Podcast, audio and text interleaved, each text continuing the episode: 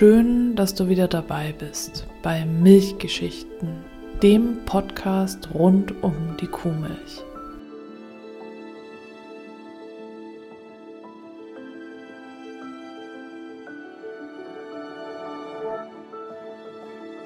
Ich bin Stefanie und auch in dieser Folge soll es wieder um die Milchwerbung der neunzehnhundertfünfziger und sechziger Jahre gehen, denn dort wurde das Fundament für die Normalität der Milch in unserem Alltag gelegt. neunzehnhundertsiebenundfünfzig war der Käufer noch sehr skeptisch gegenüber Werbung und ich möchte dazu einen kleinen Absatz aus dem Milchkaufmann vorlesen. Zitat Anfang: Die Aufklärung des Konsumenten über die Qualität der Lebensmittel ist nicht allein Aufgabe der Verbraucherorganisationen, sondern es ist auch eine echte Aufgabe des Handels. Der deutsche Verbraucher ist noch skeptisch gegen die Werbung, besonders dann, wenn er erkennt, dass sie teuer ist und er sie also über den Preis bezahlen muss. Der Verbraucher sieht allzu oft die Fehlleistungen einer Werbung und misstraut ihr. Es liegt also im Interesse der Verbände, wenn sie der Anregung der Arbeitsgemeinschaft der Verbraucherverbände nach objektiver Unterrichtung und objektiver Aufklärung der Verbraucher nachkommen. Die Werbung soll dem Verbraucher helfen, zu Qualitätsbeurteilungen zu kommen. Die Werbung muss inhaltlich und sprachlich klar sein und soll keine geheimnisvollen Wortbildungen enthalten. Werbung nützt nur dann, wenn sie wahr ist, denn sie gewinnt dadurch das Zutrauen des Verbrauchers. Wenn er der Werbung traut, richtet er sich auch danach. Wir in der Milchwirtschaft müssen mehr als bisher beachten, dass wir über die Milch nur das sagen, wofür wir auch hundertprozentig einstehen können. Noch in diesem Jahr neunzehnhundertsiebenundfünfzig wird in fast allen Ländern nunmehr T B C-freie Milch auf den Markt gebracht. Es ist ein ganz großer Schritt vorwärts getan, wenn wir dann mit dem Leitspruch werben: Milch ist immer gesund. Zitat Ende. Dieses Zitat zeigt nochmal ganz deutlich, wie anders die Voraussetzungen damals für die Milchwirtschaft waren und wie skeptisch der Verbraucher bzw. die Verbraucherin der Werbung gegenüberstand. Heute werden wir ja quasi nur noch von Werbung gesteuert. Heute ist es total normal, dass überall Werbung hängt und wir über alle Kanäle wirklich mit Werbebotschaften bombardiert werden. Aber damals war es eben noch nicht so. Natürlich müssen wir jetzt auch den Kontext betrachten. neunzehnhundertsiebenundfünfzig ist noch nicht lange nach dem Zweiten Weltkrieg, ist noch immer inmitten Nachkriegsdeutschland. Es war zwar gerade der Aufschwung da, es ging voran, aber es war immer noch am Anfang dieser Bewegung. Das heißt, die Werbung sollte das jetzt unterstützen. Und äh, wie du auch in dem Zitat gehört hast, ging es darum, wahre Botschaften zu senden. Denn äh, die Milch war damals nicht immer gesund, weil eben auch Milch von Kühen, die an Tuberkulose erkrankt waren, in den Handel kam.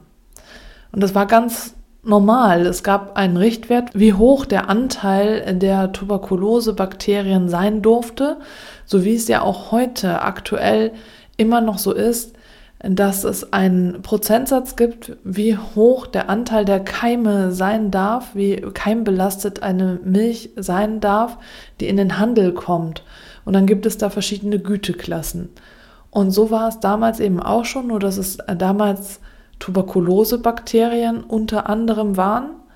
Und Tuberkulose konnte neunzehnhundertsiebenundfünfzig fast vollständig bekämpft werden. Und das hat man eben auch als Erfolgsfaktor für die Trinkmilch angesehen. Das war auch wirklich in den Nachkriegsjahren ein wichtiger Grund, immer auf die Hygiene zu gehen, dass man die Tuberkulose bekämpfen konnte. Denn es gab damals auch immer wieder große Angst vor Seuchen. Und die kamen eben nicht nur von den Tieren selbst her, sondern auch wieder von dem Problem der Milchverfälschung und wirklich unhygienischen Verhalten. Und da wurden natürlich auch die Abhofverkäufe angesehen, weil ja ein Bauer auf seinem Bauernhof immer nur Dreck rumfliegen hat und deswegen kann die Milch dort einfach nur dreckig und unhygienisch sein. So ist also auch neunzehnhundertachtundfünfzig immer noch die Qualität der Milch ein Problem und Hygiene ein wichtiges Stichwort. Und beides findet sich dann eben auch in der Werbung wieder, dass mit Hygiene und Qualität geworben wird. Milch wurde damals auch als Allheilmittel angepriesen in allerlei Krankheitsfällen. Und ich habe aus den verschiedenen Milchkaufmännern quasi, also aus den Zeitschriften, einiges rausgeschrieben. Und ich fände das so spannend, dass jetzt da wirklich Milch als Wundermittel propagiert wird. Milch hilft gegen Fettleibigkeit, Magengeschwüre, Hautkrankheiten und auch bei appetitlosen Kindern. Der Obermedizinalrat Doktor Papenberg sagte neunzehnhundertdreiundfünfzig, Zitat Anfang, sie, die Milch, ist ein hervorragendes Schutznahrungsmittel, auf das immer wieder hingewiesen werden muss, wenn Gefahren drohen. Und ich möchte dazu auch noch mal einmal aus dem Milchkaufmann zitieren.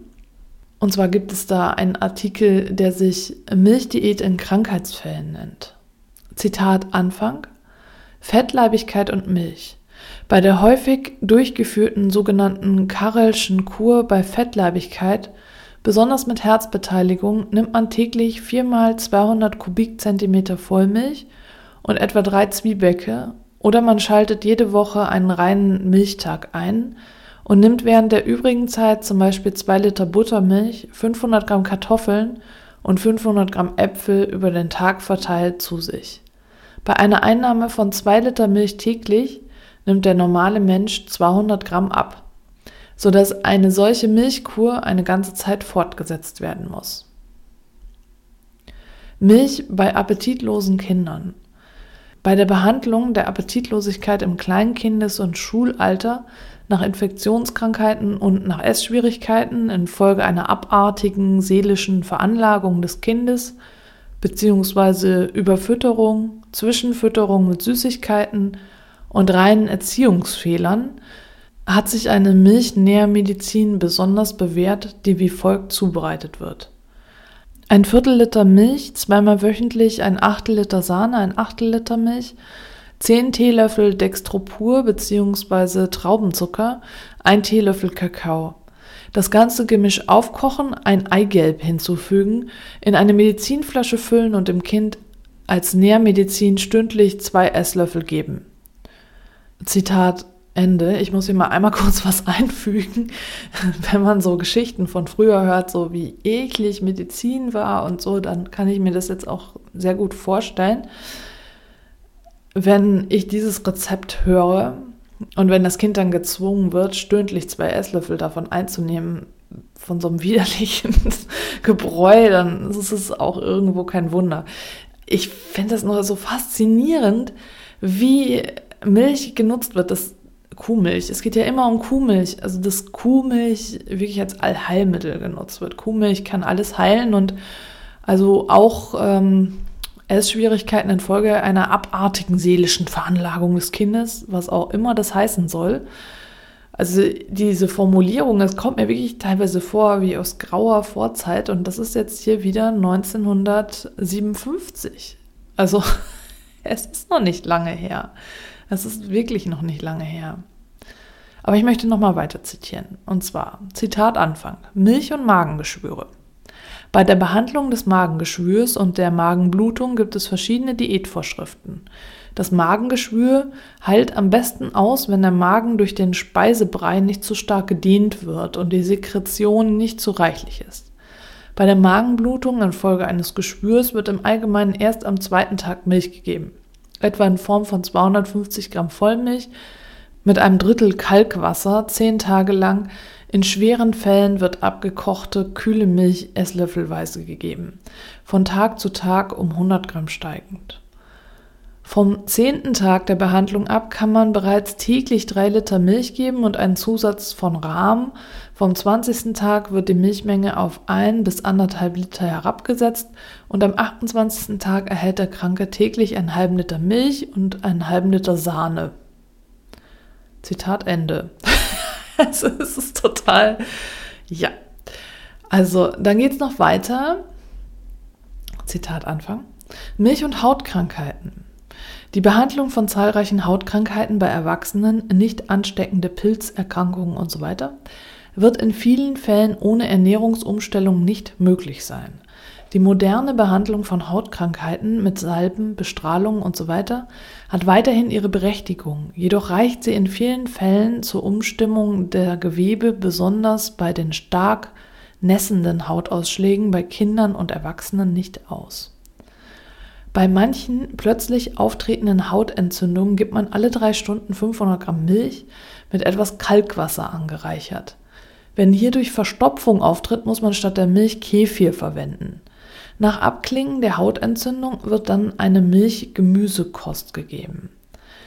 Es erscheint bemerkenswert, dass im Gegensatz zu den Angaben über den Gewichtverlust bei der Fettleibigkeit von zweihundert Gramm pro Tag ein Mensch mit einer plötzlich auftretenden Hautentzündung bei einer Milchkur tausend bis eintausendfünfhundert Gramm bei gleichzeitig erheblicher Besserung seines Hautleidens abnehmen kann. Dies kommt durch eine Entwässerung und Entchlorung der Haut. Eine solche Milchkur wird zunächst drei Tage lang durchgeführt und nach vierzehn Tagen nochmals wiederholt. Besonders auffällig ist es auch, dass solche Milchkuren Hauternährungsstörungen, die bei Fettleibigen auftreten, häufig rasch beseitigen. Zitat Ende. Findest du das nicht auch faszinierend, wie die Milch wirklich rundum wirkt? Und Milch ist halt nicht nur in Krankheitsfällen sinnvoll, wobei jetzt hier ja Fettleibigkeit auch als Krankheitsfall gesehen wird. Das heißt, das folgende Zitat hat dann eigentlich auch etwas mit Krankheit zu tun. Denn, Zitat Anfang, wir haben kürzlich einen Fall beobachtet, wo eine Frau, die an sich schon etwas zur Fülle neigte, für sechs Wochen fast täglich reichliche Portionen Schlagsahne vorgesetzt bekam, die sie auch ohne Rücksicht auf Verluste, so äußerte sie sich mit einem Galgenhumor, verzehrte. Nach dem so gehaltvollen Nachmittagskaffee war dann der Appetit zum Abendessen nicht mehr sehr groß und nach sechs Wochen bestätigte die Waage zehn Pfund Gewichtsabnahme.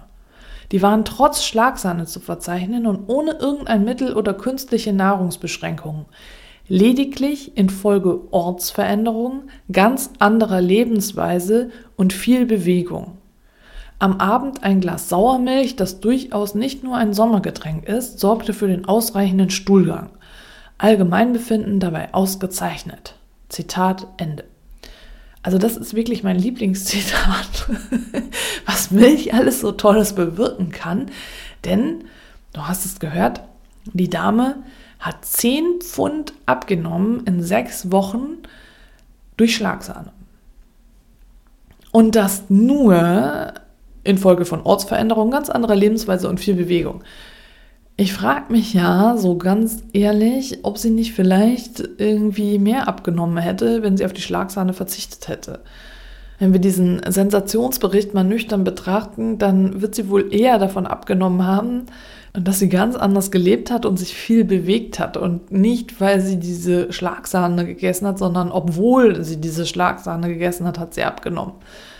Aber man kann das natürlich so drehen, dass man behauptet, okay, hey, zehn Pfund Abnahme in sechs Wochen nur durch Schlagsahne, yeah. Das ist die neue Brigitte-Diät. Kannst du auch mal ausprobieren. Du kannst ja mal davon berichten, ob du dann auch so zehn Pfund in sechs Wochen abnimmst. Ordentlich Schlagsahne. Der Milchkaufmann titelt auch dann immer noch wieder mit Milch ist Lebensverlängerer. Zitat Anfang, deswegen gibt es auch keine Krankheit, während deren Verlauf man nicht die Milch als Ernährungszusatz gleichzeitig gegen die weitere Ausbreitung der Krankheitserreger im Körper heranziehen könnte. Das gilt besonders bei Darmkatarren, Magenschwüren und ähnlichen Vorgängen. Zitat Ende, sagt Doktor Schmidt-Lamberg. Und dann gibt es noch Quark als Diät im Zeitalter der Managerkrankheit. Das gab es also auch schon damals, die Managerkrankheit. So um neunzehnhundertsechzig herum. Das ist keine Erfindung der zweitausender oder zweitausendfünfzehn, achtzehn, zwanziger Jahre. Nein, das ist tatsächlich, gab es sie auch schon damals, äh, das Zeitalter der Managerkrankheit. Und da heißt es hier, Zitat Anfang, für den körperlich wie für den geistig arbeitenden Menschen ist das gesamte Eiweiß des Quarkes mit seinem hohen Nährwert von großem Nutzen. Zitat Ende. Du hörst also, Milch ist rundum wundervoll und du kannst die Milch, Kuhmilch und Milchprodukte in allen Formen gegen jedes Zipperlein verwenden. Und das finde ich hochgradig faszinierend. Denn je nachdem, worunter du leidest, hilft es dir entweder abzunehmen oder, wenn du gerade unter Appetitlosigkeit leidest, zuzunehmen oder Hautkrankheiten zu heilen oder es stoppt die Verbreitung von Bakterien in deinem Körper oder es fördert die Verbreitung von Bakterien in deinem Körper und es ist immer die gleiche Milch. Es ist immer Kuhmilch. Vielleicht in verschiedenen Formen, dass du sie als Quark zu dir nimmst oder als Sauermilch oder als Schlagsahne, aber es ist immer Kuhmilch. Interessant, oder? Und klar, ja, wenn damit so geworben wird, Milch ist hochgradig gesund und hilft dir in allen Lebenslagen. Warum nicht, ne? Warum sollten wir sie nicht nehmen? Wenn du in der Zeit gelebt hättest und vielleicht Mutter gewesen wärst oder Vater, aber in diesem Sinne wahrscheinlich eher Mutter, dann hättest du dich wahrscheinlich auch davon verleiten lassen, Milch zu kaufen, weil sie so gesund ist, weil sie hilft und hättest dich auch daran orientiert, was dir an Rezepten gegeben wird. Heute ist es ja nicht anders. Wir greifen total gerne zu Wunderpillen, von denen wir uns wer weiß was versprechen. Und nicht umsonst gibt es immer wieder neue Diäten und in diesen vielen, vielen, vielen Zeitschriften so viele Diätvorschläge. Und wir glauben einfach total gerne solchen Versprechungen, weil sie es einfach machen. Es ist dann nicht so anstrengend, das Leben, sondern es macht es alles total einfach. Und diesen Nerv hat damals die Milchwirtschaft auch schon gekitzelt. Und hat damals eben genau da gedrückt und sich gedacht, hey, wunderbar. Damit werben wir, also nicht nur mit Panikmache, wie ich in der vorangegangenen Folge schon erzählt habe, sondern vor allem eben damit, wie gesund Milch ist und dann gleich mit Rezepten und Hinweisen und Handlungsempfehlungen, was du bei den verschiedensten Krankheiten machen kannst, wie du dich da verhalten kannst und wie du wirklich alles kurieren kannst, wenn du nur ein bisschen Kuhmilch hast. Und das ist natürlich Wahnsinn, wenn du damit aufwächst und wenn dir das eingetrichtert wird die ganze Zeit und du wirst umgeben mit diesen Worten und es wird dir vorgelebt und es wird dir vom Arzt gesagt und du denkst dir auch, dieser Arzt, damals gab es wahrscheinlich weniger Ärztinnen als heute, also sage ich jetzt einfach Arzt. Du gehst zum Arzt und bist krank und der sagt dir, hey, du musst so eine Milchkur machen, eine Milchdiät und das wird da verschrieben, dann glaubst du dem ja auch, weil es eine Autoritätsperson ist. Und dann ist es eben kein Wunder, wenn du das so weitergibst an deine Kinder. Und wenn deine Kinder, die unsere Eltern sind oder unsere Großeltern, je nachdem wie alt du bist, dann das alles schon als Kinder lernen und damit aufwachsen, wie normal das ist. Und dann geht es immer weiter, so wie ich es ja schon in den vorangegangenen Folgen erzählt habe, dann geht es weiter, dass es immer mehr Milchprodukte gibt und immer mehr verschiedene Geschmacksrichtungen. Und dann kannst du dir einfach die Milch nicht mehr nur pur irgendwie kaufen, sondern es ist ja total gesund, dass du sie dann mit Schokolade überzogen kaufst und dass deine extra Portion Milch am Tag und dass du sie als Buttermilch kaufst, als Kefir, als was auch immer. Und es macht es dir so einfach zu sagen, hey, das ist so gesund und deswegen kaufe ich das jetzt, kaufe ich die Buttermilch mit Erdbeergeschmack oder die Molke mit, keine Ahnung, Orangengeschmack.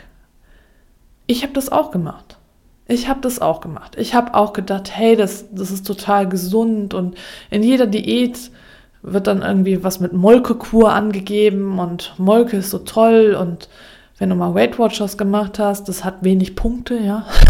Also ich weiß, wovon ich spreche. Ich weiß es ganz genau. Ich habe das auch gemacht. Aber jetzt durch diese Arbeit und diese Beschäftigung mit der Milch und allem, was da drumherum ist, kann ich dir nur sagen, es ist alles Werbung. Es hat nichts mit der Realität zu tun. Es ist alles Werbung. Und es liegt alles daran, dass damals einige den Menschen helfen wollten, dass sie gesagt haben, es ist ein günstiges Nahrungsmittel, das uns allen schnell zur Verfügung steht und was uns aus diesem Mangel und aus diesem Hungerleiden herausführen wird und was uns helfen wird, diese Mangel- und unterernährten Kinder und Erwachsenen wieder zu kräftigen, gesunden Menschen zu machen, was aber heute überhaupt nicht mehr notwendig ist. Heute geht es nur noch um die Milchwirtschaft. Damals ging es auch schon um die Wirtschaft, aber es hatte noch so einen vordergründigen Klang, dass es wirklich auch was war, was von Nutzen war für die Bevölkerung, dass man wirklich helfen wollte. Aber es war immer zweigeteilt, immer schon zweigeteilt, dass es sowohl die Volksgesundheit als auch die Volkswirtschaft. Und heute ist es nur noch die Volkswirtschaft, denn schau dich um. Wo siehst du in unserer Gesellschaft, in Deutschland, Mangel- und unterernährte Kinder en masse, die dringend mit Milch ernährt werden müssen? Wo siehst du bei uns leere Supermärkte und das Problem, irgendwie dein Kind zu versorgen? Wo siehst du das? Seit der Wende, seit dem Mauerfall, und das ist jetzt nun wirklich schon einige Jahre her, gibt es das in Deutschland nicht mehr. Natürlich gibt es einen Einkommensunterschied und es gibt viele Hartz-vier-Empfänger und das will ich nicht leugnen, auf gar keinen Fall. Aber trotzdem ist für uns gesorgt und es muss fast keiner Hunger leiden. Natürlich gibt es Obdachlose und natürlich gibt es Ausnahmefälle, aber schau dich um. Egal wie hoch das Einkommen ist, Kinder müssen nicht mangel- oder unterernährt sein. Das heißt, es gibt diese Problemsituation nicht mehr.